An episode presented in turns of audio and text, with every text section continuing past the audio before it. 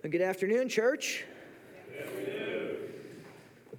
Uh, this week, I came across an article. Uh, Vaughn, those are not my slides, but thanks, buddy. You are on the ball today. Uh, so I came across an article. Uh, it was published in Psychology Today. The article was titled, Why It's So Hard to Ever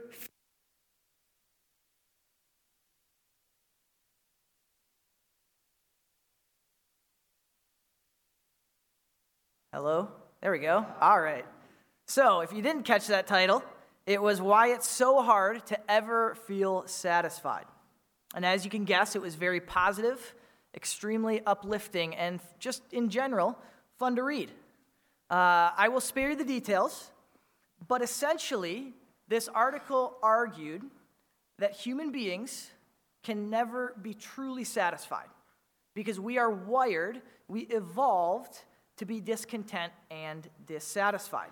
So there's nothing we can do, nowhere you can look to ever find lasting satisfaction. And the author of this article, they argue that this was an aspect of our evolution. And this inability to be satisfied was so that we wouldn't grow content and stop growing and evolving as a species. Now, that solution, or, or the solution that he offers to that argument, is just as sad as the actual argument, right? He says that we should not let our discontentment defeat us. Instead, keep chasing tiny victories. Keep investing into the things that you deem important. And when you achieve things, when you, when you attain the things that you believe are important, celebrate them. But then identify the next goal, move on to the next thing because that victory is not going to satisfy you. That's a very depressing worldview. Now, I do think that this article highlights important truth. There is nothing on earth that provides true and lasting satisfaction. There are many good things, many great things that satisfy us for a short period of time. But always that satisfaction is going to fade. There's no goal you can accomplish, no thing you can attain that will provide you with unfading satisfaction. The article gets that much right. But what's unfortunate is that most people adopt a solution very similar to the one proposed in this article. And they move from thing to thing, relationship to relationship, achievement to achievement, always chasing some little victory, trying to find the next little victory to celebrate. But none of those things deliver lasting satisfaction. So, is there actually any way that we can find satisfaction in this life? Or do we simply exist in this exhausting cycle of chasing one thing after the next after the next? Today we're going to be in John chapter 4, verses 1 through 26.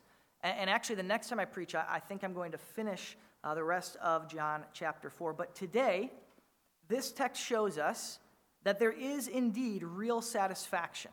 And this text shows us where we can find it. So turn with me to John chapter 4, and we are going to read the first six verses.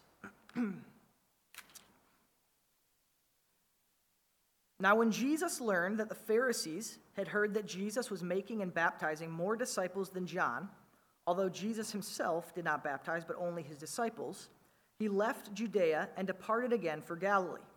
And he had to pass through Samaria. So he came to a town of Samaria called Sychar, near the field that Jacob had given to his son Joseph. Jacob's well was there. So Jesus, wearied as he was from his journey, was sitting beside the well. It was about the sixth hour.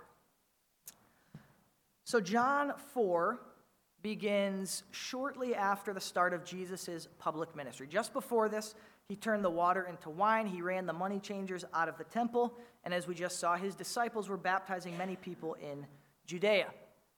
In chapter 3, Jesus speaks with a man named Nicodemus. You guys probably are somewhat familiar with that story. Nicodemus was a member of the Sanhedrin, which was kind of like the ruling body of the Jewish people. Uh, I guess you could say like a Jewish Supreme Court in a way. Uh, he was the peak of Jewish leadership. And so this man comes to Jesus asking about him because Jesus has been doing some pretty crazy things. And Jesus tells Nicodemus that in order to see the kingdom of heaven, you had to be born again. You had to be born of the Spirit. And Nicodemus didn't quite understand this. He, he thought he was talking about physical birth. Now, that conversation parallels the one that we're going to read about in chapter 4.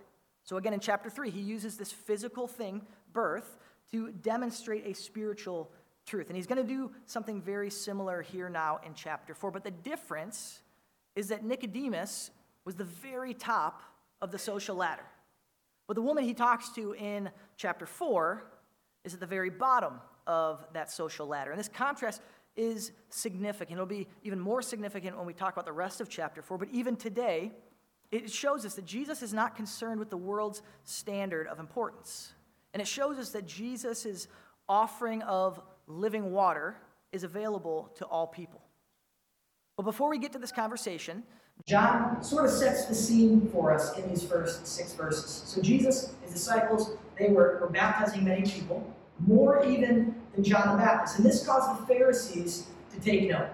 And now the Pharisees, they already were a little bit weary of John the Baptist. They didn't quite know what to do with him. But then Jesus shows up, and he's causing an even greater stir than John the Baptist. And so once Jesus learns that the Pharisees have taken note, he decides to leave to, to leave Judea and head 80 miles north to the region of Galilee. And it seems that the reason for this was that he simply wanted to avoid confrontation with the Pharisees at this point because the hour of Jesus' suffering had not yet come. So he decides to move on to Galilee, and the quickest way to get there was by traveling through Samaria. Now, if you aren't familiar with the Samaritans, uh, they are the result of the Assyrian Empire conquering the northern kingdom of Israel back in 722 BC. So a long, long time ago, right? They conquered Israel, and then they brought in people from all kinds of different ethnicities, different nations, and brought them all together, and those people intermingled, intermixed, and intermarried, and that led to the Samaritans. So in the eyes of the Jewish people, Samaritans were not Jewish. To quote a, uh, a Jewish historian of that day, they were a despised and unclean half-breed. The Jewish people did not like the Samaritans. They avoided them as much as they can. They wouldn't eat together, they wouldn't share utensils, because they believed it would defile them and make them unclean. So, Jesus and his disciples, they come to a town about halfway between Judah and Galilee, in the heart of Samaria. This town called Sychar. It's very close to a field that Jacob gave to his son Joseph. And this was a big deal for the Samaritans. This is kind of their, I told you the Jews didn't view them as Jewish, but the Samaritans, this was kind of their claim to being Jewish, right? This kind of validated their belief. Like, oh, we have Jacob's well. Jacob was a huge deal. He's clearly Jewish. So we have that connection, and they believed that that validated their Jewishness. Now, upon making it to this well, Jesus merely sits down. And I like that John includes details like this. He does this through his gospel. Right? He likes to display the humanity of Jesus. Jesus is fully God, absolutely, but he is also fully man. And just as you or I would be after traveling about 40 miles, he needed a drink. He needed to take a seat. I get I need to take a seat after one mile. So he's doing pretty good. And then John shares one final detail to set the stage for the rest of the chapter. He says it was about the sixth hour. So that means it was about noon. This was in the middle of the day. And this is an important detail, we're going to come back to this. But John is telling us that the well is pretty much empty. There are very few, if any, people at the well right now. How do I know that based on just the time of day? Well, let me tell you about how much I hate yard work. You guys, I hate yard work. and more than anything, you can ask my wife, it is my least favorite thing. But you know what makes it way worse? when the sun is beating down on my recently balding head that cannot get sunburned. It's not fun, and it makes it a whole lot less enjoyable. So when I have to do yard work, I like to get up early in the morning when there's not the sun beating down on my head, or later in the evening. And the same is true here. When women would go to draw water from the well, they would most often go either in the morning or in the evening when the sun was not so hot. So Jesus is sitting at the well very few, if any, people there, uh, when he arrives. And now the scene is set for the following conversation. So turn back to John 4 in your Bibles and let's read verses 7 through 14. a woman from Samaria came to draw water. Jesus said to her, Give me a drink. For his disciples had gone away into the city to buy food. The Samaritan woman said to him, How is it that you, a Jew, ask for a drink from me, a woman of Samaria? For Jews have no dealings with Samaritans. Jesus answered her, If you knew the gift of God, and who it is that is saying to you, Give me a drink, you would have asked him, and he would have given you living water. The woman said to him, Sir, you have nothing to draw water with, and the well is deep. Where do you get that living water? Are you greater than our father Jacob? He gave us the well and drank from it himself, as did his sons and his livestock. Jesus said to her, Everyone who drinks of this water will be thirsty again. But whoever drinks of the water that I will give him will never be thirsty again. The water that I will give him will become in him a spring of water welling up to eternal life. so a Samaritan woman approaches. She's, she's coming to draw water. And when she arrives, Jesus asks this woman for a drink. And John notes the disciples were not here anymore. He had sent them into the city to buy food. Right? So that's why he doesn't ask the disciples for help here. He asks this woman. But by the woman's response, we can see she's pretty shocked by this conversation. And you might think, well, what's the big deal? It's just a drink of water. But this would be surprising on, on a couple of levels. First, as we already discussed briefly, as John notes at the end of verse 9, Jews have no dealings with Samaritans. And the word that we translate as have dealings with, it literally means to associate with or to keep company with. Jews and Samaritans did not mix. They did not share meals. They did not share utensils. They were not on friendly terms. They did not tolerate each other. There was, there was not a mixing of Jews and Samaritans here. They avoided them. Some Jews who even thought themselves a little bit more pious, they would travel all the way around Samaria, take the really long way to get from Judea to Galilee because they didn't want to come anywhere near the Samaritans. But in order for Jesus, for Jesus to take a drink of water, he would have to use her cup or her bucket, thus making himself unclean. This is not the behavior you'd expect from a Jewish man. But a second reason, and maybe even more significant, is that it was considered highly improper for Jewish men to speak with women in public. Even, even their, their wives, it was considered improper to speak to them for a long period of time publicly. At least that's what the teachers in, Jew, in Jesus' day taught. So this exchange here is anything but normal.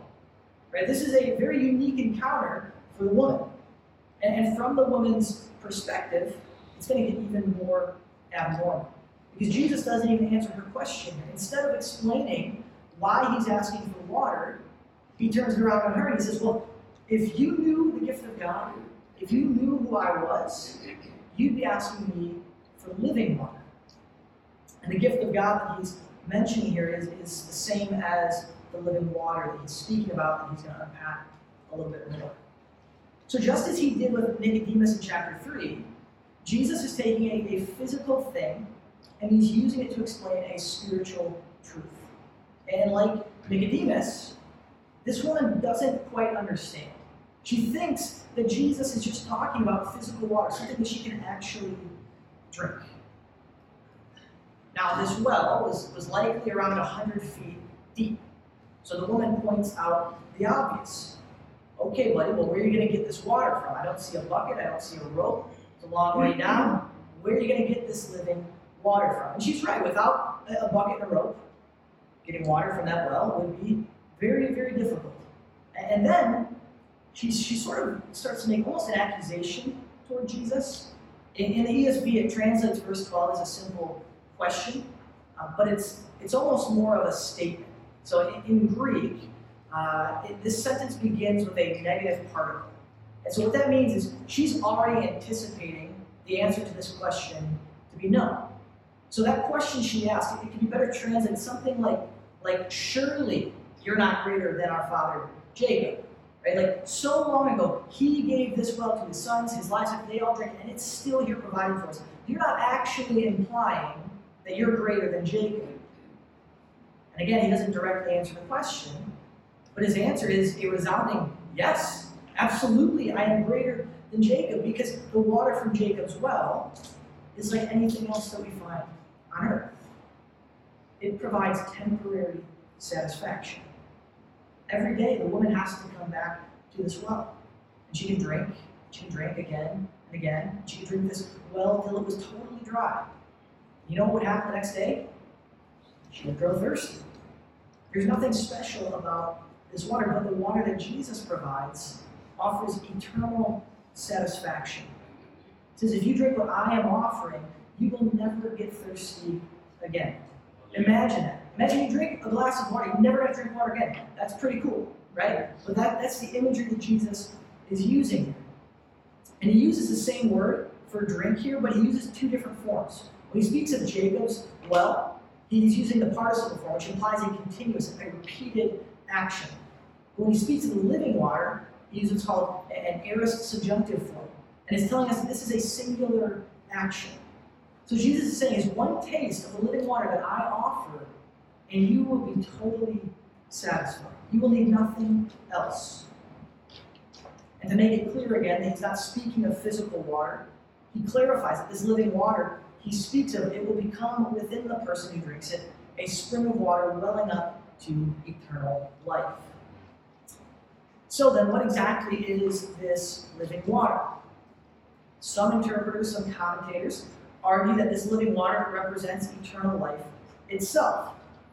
And I will push back on that, right? Jesus says that this water wells up to eternal, it leads to eternal life. And I think if we look at John chapter 7, it, it, we get a little bit of a clearer answer. So I want to read from John 7. You can turn there if you'd like. If not, you can just follow along as I read. But John chapter 7, verses 37 and 30 through 39.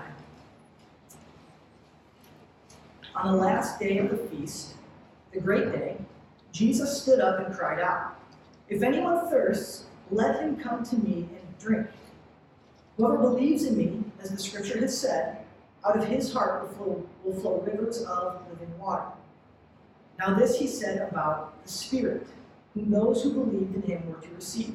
For as yet the Spirit had not been given, because Jesus was not yet glorified. So Jesus says, Whoever is thirsty may come to me and drink. Now, to come to Jesus and drink means to believe in him, to believe in who he said he was, to believe in what he reveals about the Father, to believe in everything that he teaches. And the hearts of those who believe in Jesus will overflow with rivers of living water. It says that this overflowing of the water is the Holy Spirit, the presence of the, presence of the Holy Spirit that will be given to all who believe. So the living water Jesus speaks of in John 4 is the presence of the Spirit in us and the new life we live through Him. The Spirit's presence in us and the new life we live through Him ultimately lead toward eternal life. I'm not saying that there's a number of good works we do in that life that give us eternal life. We obtain that through faith. But this uh, living water, the Spirit's presence in us, leads toward eternal life. Right? This living water satisfies our deepest needs and our deepest desires. And I love this passage because it, it reminds us of an aspect of Jesus that, that we often overlook. Right? Jesus offers the forgiveness of sins, He offers eternal life. He just mentioned that. He offers righteousness that cannot be attained of our own doing. And those are true things, those are incredible blessings of Jesus that all of us desperately need. But He also offers unfading satisfaction in a way that nothing else can. So, number one, if you're taking notes, Jesus offers lasting satisfaction. Jesus offers lasting satisfaction. So, throughout this conversation, Jesus is making a point about the world's inability to satisfy us. No one in this room can find lasting satisfaction outside of Jesus. We could swap any of the great things that we love right there in the place of Jacob's well. You find satisfaction in your job.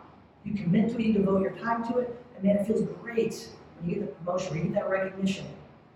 When you lose that job, it's still going to satisfy you. When you retire, When the promotions stop coming, when you stop getting pats on the back from your boss, are you still going to be that satisfied with that job? Maybe your satisfaction is tied to friendships relationships. You feel so full when you spend time with your close friends. How many of us have felt the, the sharp stab of betrayal from a close friend? You've been mistreated by them. Maybe they moved away. Is it still satisfying? Now, you all know I love Jet's Pizza. More than most things. Few things are more satisfying than a piece of Jet's Pizza. When we went to the Van Houten's house a couple weeks ago, uh, they got Jet's Pizza, and they were very upset because they forgot the pepperoni. I was like, guys, it's okay. It's still Jet's. So it was very, very good. But I have yet to have the piece of Jet's Pizza that made me never want to eat it again. Even the greatest things in this life offer short term satisfaction. But what Jesus offers is so unique because he will not leave you longing for something new or something different. So if you're feeling frustrated, if you're feeling unsatisfied in life, ask yourself, where am I looking for satisfaction? Are you returning to the same earthly goals and pleasures only to grow thirsty again a short while later? Set your eyes on Jesus. Believe in Jesus. Embrace the new life that he offers because that is where true satisfaction is going to be found. And that doesn't mean that we don't face hardship or disappointment. You can argue that Christians will face those things even to a greater extent than others. Those things happen. But the satisfaction Jesus gives us remains in spite of our circumstances. But before we can accept this gift of living water, we need to recognize our own sinfulness, our, our need for Jesus. And this is what Jesus is going to show the woman in the next few verses. So read with me verses 15 through 18. The woman said to him, Sir, give me the water so that I will not be thirsty or have to come here to draw water. Jesus said to her, Go call your husband and come here. The woman answered him, I have no husband. Jesus said to her, You are right in saying, I have no husband, for you have had five husbands, and the one you have now is not your husband. What you have said is true. this woman's response to Jesus, it shows us a couple of things. One, she's still not quite picking up what Jesus is putting down. She still thinks this is physical water. She doesn't want to come back and draw water. She doesn't back to the well anymore. But two, it, it reveals something to us about the shame that this woman is carrying. So remember I told you at the beginning, the fact that she comes out to draw water at the sixth hour, of the day, was significant. I still say that. This woman is coming out in the middle of the day. When all the other women come out in the morning or the evening, she is deciding to come when there is the least likelihood of her being seen or having to interact with others. And then her chief concern here is she says, Give me this water so I don't have to come back here again. This woman does not want to be seen. This woman is hiding from people. And Jesus explains why in the verses we just read. Jesus has never spoken to this woman, but he knows all things. And so he asks the woman, Hey, go, go call your husband and bring him here. And the woman tries to be clever and sly, tries to avoid the topic. She says, Well, Jesus, I don't have a husband, so I can't do that for you. And Jesus keeps pressing because he wants to get to, get to the root of this issue. And he points out that this woman doesn't have a husband, but she has had five husbands. And the one she's living with now, the sixth man, they're not even married. We don't know for certain exactly what happened in those first five marriages. Maybe she cheated, maybe they cheated, maybe they died. I don't know. Either way, I think we can cut the sixth guy over the slack. None of those sound like situations you want to commit to. Um, but, no, I'm joking. He's still wrong that. Uh, but uh, this text doesn't explicitly say, but I think the context shows us that this woman is an adulterous woman. The woman is hiding. She doesn't want to be seen. She's trying to avoid people because she's ashamed. And is that not our first instinct when we sin? To hide? To conceal it? When Adam Eve sinned, the first thing they did was hide from the Lord. This woman is ashamed of her sin, and she is hiding. You don't go through five marriages without pain and heartache.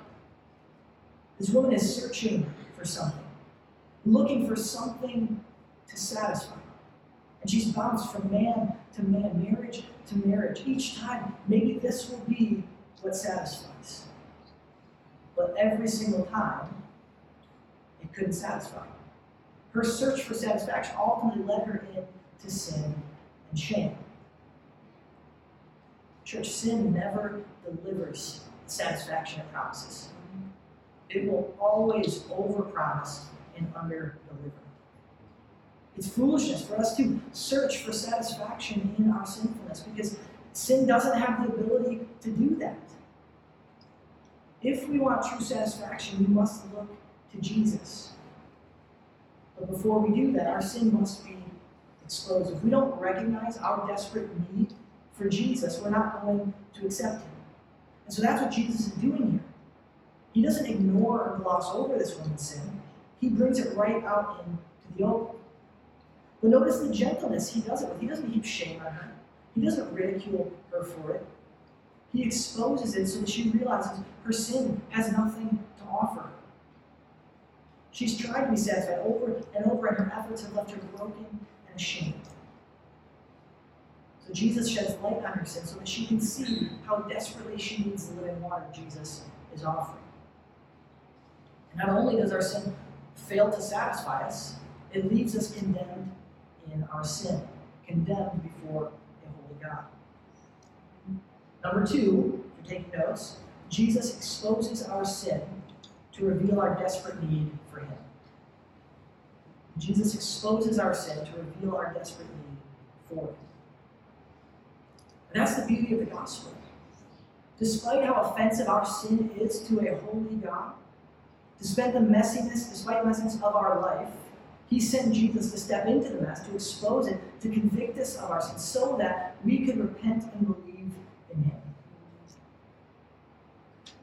If you don't know Jesus, I want you to consider where you're looking for satisfaction. Because you know you haven't found it. You haven't found something that lasts. You look and you look, but no matter what you find, it leaves you wanting. Only Jesus, the living water, that he offers will truly satisfy. And further, without Jesus, there's no forgiveness, there's no eternal life. Without Jesus, there is no true satisfaction. So stop looking elsewhere. Come, taste the living water that Jesus offers. Come and see that He is good and that He is satisfying. And Christian, this is important for you too, because we are so prone to wander prone to take our eyes off of Jesus and pursue lesser things. And when we take our eyes off of Jesus, we allow ourselves to be fooled into believing that our sin really does have something good to offer. But in reality, it leaves us ashamed and wanting. And it usually starts with, with small sins or small temptations. Things that make us think, oh, not that big of a deal, right? They might be wrong, it's not that wrong. I'm not getting enough attention from my spouse. Can't hurt to flirt with my coworker a little bit, right? It's harmless fun. I'd really like to make some more money. It would be so much less stressful. I could get my kids all the nice things that I want. I'd be so much happier. Does it really hurt anybody if I bend the rules to get ahead? It can't hurt just to look at unwholesome things, right? It's just looking. I'm not acting on it after all. But these little sins, they get their hooks into us and they leave us trapped in this cycle of sin and shame. It makes us want to hide because we're terrified of anybody finding out that sin. But that sin needs to be exposed. It needs to be brought to light because it keeps us from enjoying the satisfaction that's available to us in Christ. So, brother or sister, if that is you, why are you trading the satisfaction that Jesus offers for the shame and guilt that sin offers? Confess that sin, bring it to light, do whatever you need to do to make it right. And yes, there may be consequences for that sin, but again, look at the gentleness that Jesus shows to this woman. He will not heap greater shame on you. He's our advocate before the Father when we sin. So turn from your sin, set your eyes on Jesus, and enjoy the satisfaction available to in Him. Now, looking back at the woman, Again, not quite ready to believe. So she tries to shift the subject. She wants to get off of this uncomfortable conversation about her sin. So let's keep reading. We're going to read the last part of our passage, verses 19 through 26.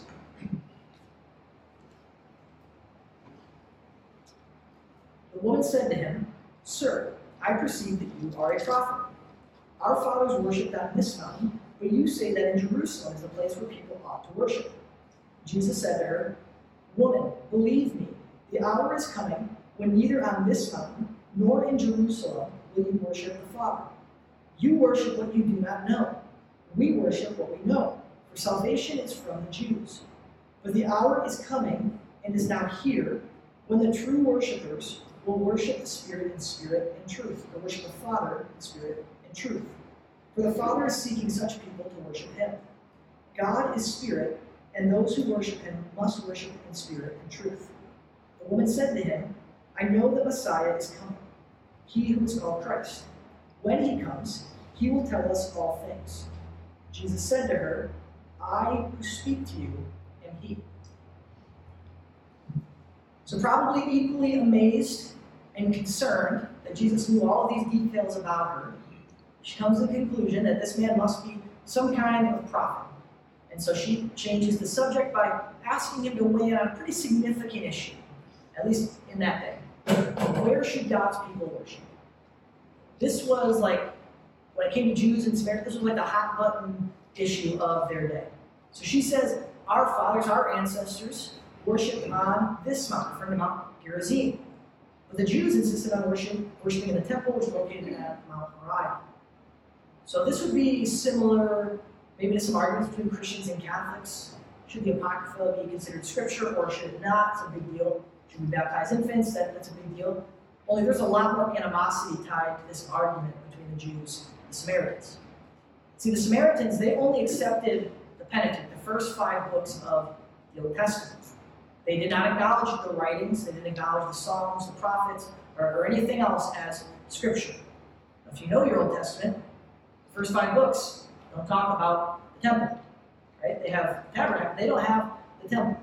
And so their understanding is a little bit lacking here. Now, Jesus is going to answer the question, but he doesn't want to get drawn into a, a, a useless debate. So he keeps the conversation focused in the direction he wants it to go.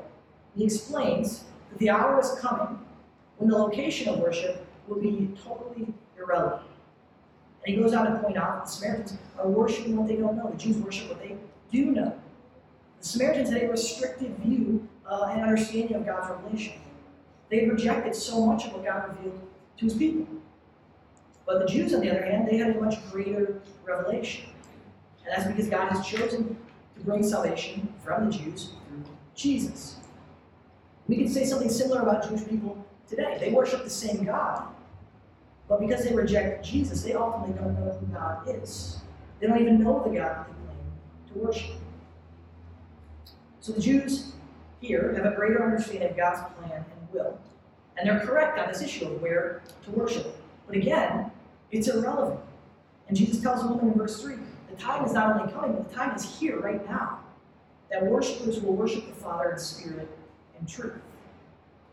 So the time has come when the location of worship no longer has some of those external rituals of worship, they don't matter because God is seeking true worshipers. And when God, or when Jesus says that God is spirit, that, that's a description of his nature, of his being, right? He's a spiritual being. And so worship need not be tied to a single location.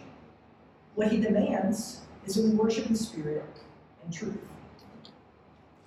So what matters is how we worship, and God desires that we worship in spirit and truth. What does that mean? Well, spirit and truth, they're not two separate characteristics of our worship.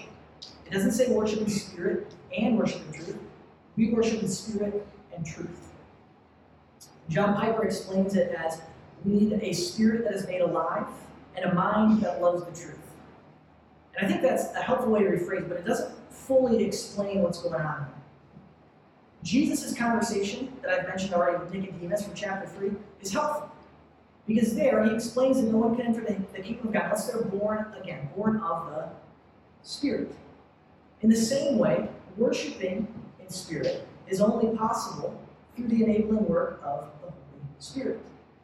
Right? It is worship that is performed and carried out through the power and influence of the Spirit within us. So, in order to worship in a way that God desires, we must do, do so through the influence of the Holy Spirit. As we already saw, the Holy Spirit's presence in us is the living water that Jesus spoke of, and that comes through belief in Jesus. And that's the truth aspect of this, right? It's believing the truth, believing in Jesus. John 14, 6, what does he say? I am the. Thank you. I didn't think anybody was going to get that one. I am the truth, right? John 1, he is the living Word of God. The meaning was the Word. Jesus is the Word of God. God's Word is always true. Jesus is the truest and fullest revelation of God the Father. So worship in spirit and truth, worship must be enabled by the Spirit and on the basis of our faith in Jesus. So this means that God is seeking those who will embrace new life in the Spirit and live in accordance with all that Jesus has revealed and taught. That is true worship. It's a life lived in right relationship with God, enabled by the Holy Spirit who is given to any who repent and believe in Jesus. Now, it's at this point that the, the woman at the well starts to recognize who Jesus is. I don't think she's just trying to change the, the topic here again. I think it's starting to click for her who this man is. And so she brings up the Messiah, sort of to kind of test the waters, right? The Samaritans, they believed in a Messiah, not quite in the same way as the Jewish people did, but they still believed in a Messiah. But Jesus takes away any doubt. He says, I who speak to you am He. This is the first time in John's Gospel that he says directly that he is the Messiah. But Jesus is so much more than what this woman understood of Messiah. Jesus brings forgiveness of sins, eternal life, relationship with God. He brings eternal satisfaction. Jesus brings salvation. Next time, as I said earlier, my plan is to look at how the woman responds to this, how, uh, and how this interaction between Jesus and the woman is also intended as a lesson for his disciples. But for now, Jesus has brought this conversation full circle.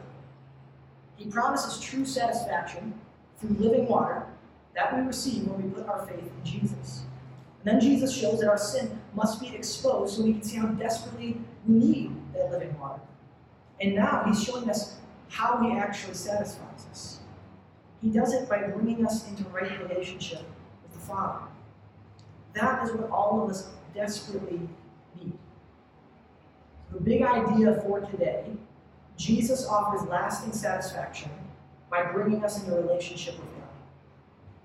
Jesus offers lasting satisfaction by bringing us into a relationship with God. Humanity was created for relationship with God. We were designed to know Him, to worship Him, to serve Him. You and I have an innate desire to know God and worship Him. That's what we were designed to do. So if we're not doing that, then no matter what we have in this life, no matter how good it is, we are always going to feel as if something is missing. We will feel hollow. We will feel unsatisfied. So our problem is not like the author of the article I shared earlier, that we can't be satisfied. Our, problem is that on our own, we are unable to attain what will satisfy us. When Adam and Eve sinned, it broke our relationship with God. And now our sinfulness leaves us unable to restore that relationship. But Jesus steps in and offers to fix that for us. But the most amazing part of this passage, in my mind, is what he says in verse 23. God is seeking such people to worship him. He's not just saying, oh, well, yeah, it's available, come find it if you want it. God is seeking people like the woman at the well. No one in here can say, God would not want someone like me. Oh, or he would want somebody that has done the things that I have done. You don't know the extent of what I have done. It doesn't matter. What matters is what Jesus has done on your behalf and whether you will trust in him. If he desired a relationship with a Samaritan woman who committed adultery with six different men, you're probably okay. I don't think most people here have done that. But that's not the point. The point is, is that, Jesus' grace is far greater than our sin. Turn from your sin, set your eyes on Jesus. I frequently get asked a question from Christians is God tired of me when I sin? The answer to that is no. He's not tired of you. He knew every sin you would commit when he sent Jesus to die on the cross. Your sin is not surprising him. He is seeking true worshipers. He wants a relationship with you. He wants you to enjoy the satisfaction that comes from that relationship. The feeling you have that you gotta you gotta get fixed up and get things right before you come back to God, that is the shame of your sin convincing you to hide. What God wants for you, Christian, is to repent of that sin and worship Him in spirit and truth. God desires a relationship with you. He does not want us to waste our life pursuing sinful or meaningless pleasures. He wants us to have a full and satisfying life. Later in John 10, Jesus says that He came so that we might have life and have it abundantly. He wants us to have life to the fullest. But we do that living in right relationship with God. True satisfaction is not about our circumstances. It is about our relationship with God. Your circumstances do not dictate your satisfaction in life. The Apostle Paul's a great, a great case study for that. Pretty much everywhere he went, they just beat him up and threw him in jail. And he was always pumped about it. He was like, this is awesome. Like I count this all joy, man. This is great. Because he was living in right relationship with God. He was totally satisfied with his relationship with the Lord. In that relationship, his deepest need was met. And the same is true for us today. So, how can one truly be satisfied? Put your trust in Jesus. If you've never done this, man, I encourage you to do that today. Come and drink the living water that Jesus offers. Embrace eternal life and eternal satisfaction. And if you're a Christian, but you have found yourself pursuing lesser things, brother or sister, stop. Recognize those things for what they are. Turn your gaze back to Jesus. Make him your greatest pursuit and enjoy the satisfaction that he offers. Let's pray. Heavenly Father, we are so grateful that you sent your Son, that you sent him confront us in our sin and in our mess. Even though we did not deserve, even though we were your enemies, you sent him so that we might have eternal life and have eternal satisfaction in you. What I pray is, as we go this week, that you would help each of us to worship in spirit and truth. Help us to walk before you holy and blameless and help us to share the good news of the gospel with those around us, to let them know that they too can find true satisfaction in Jesus.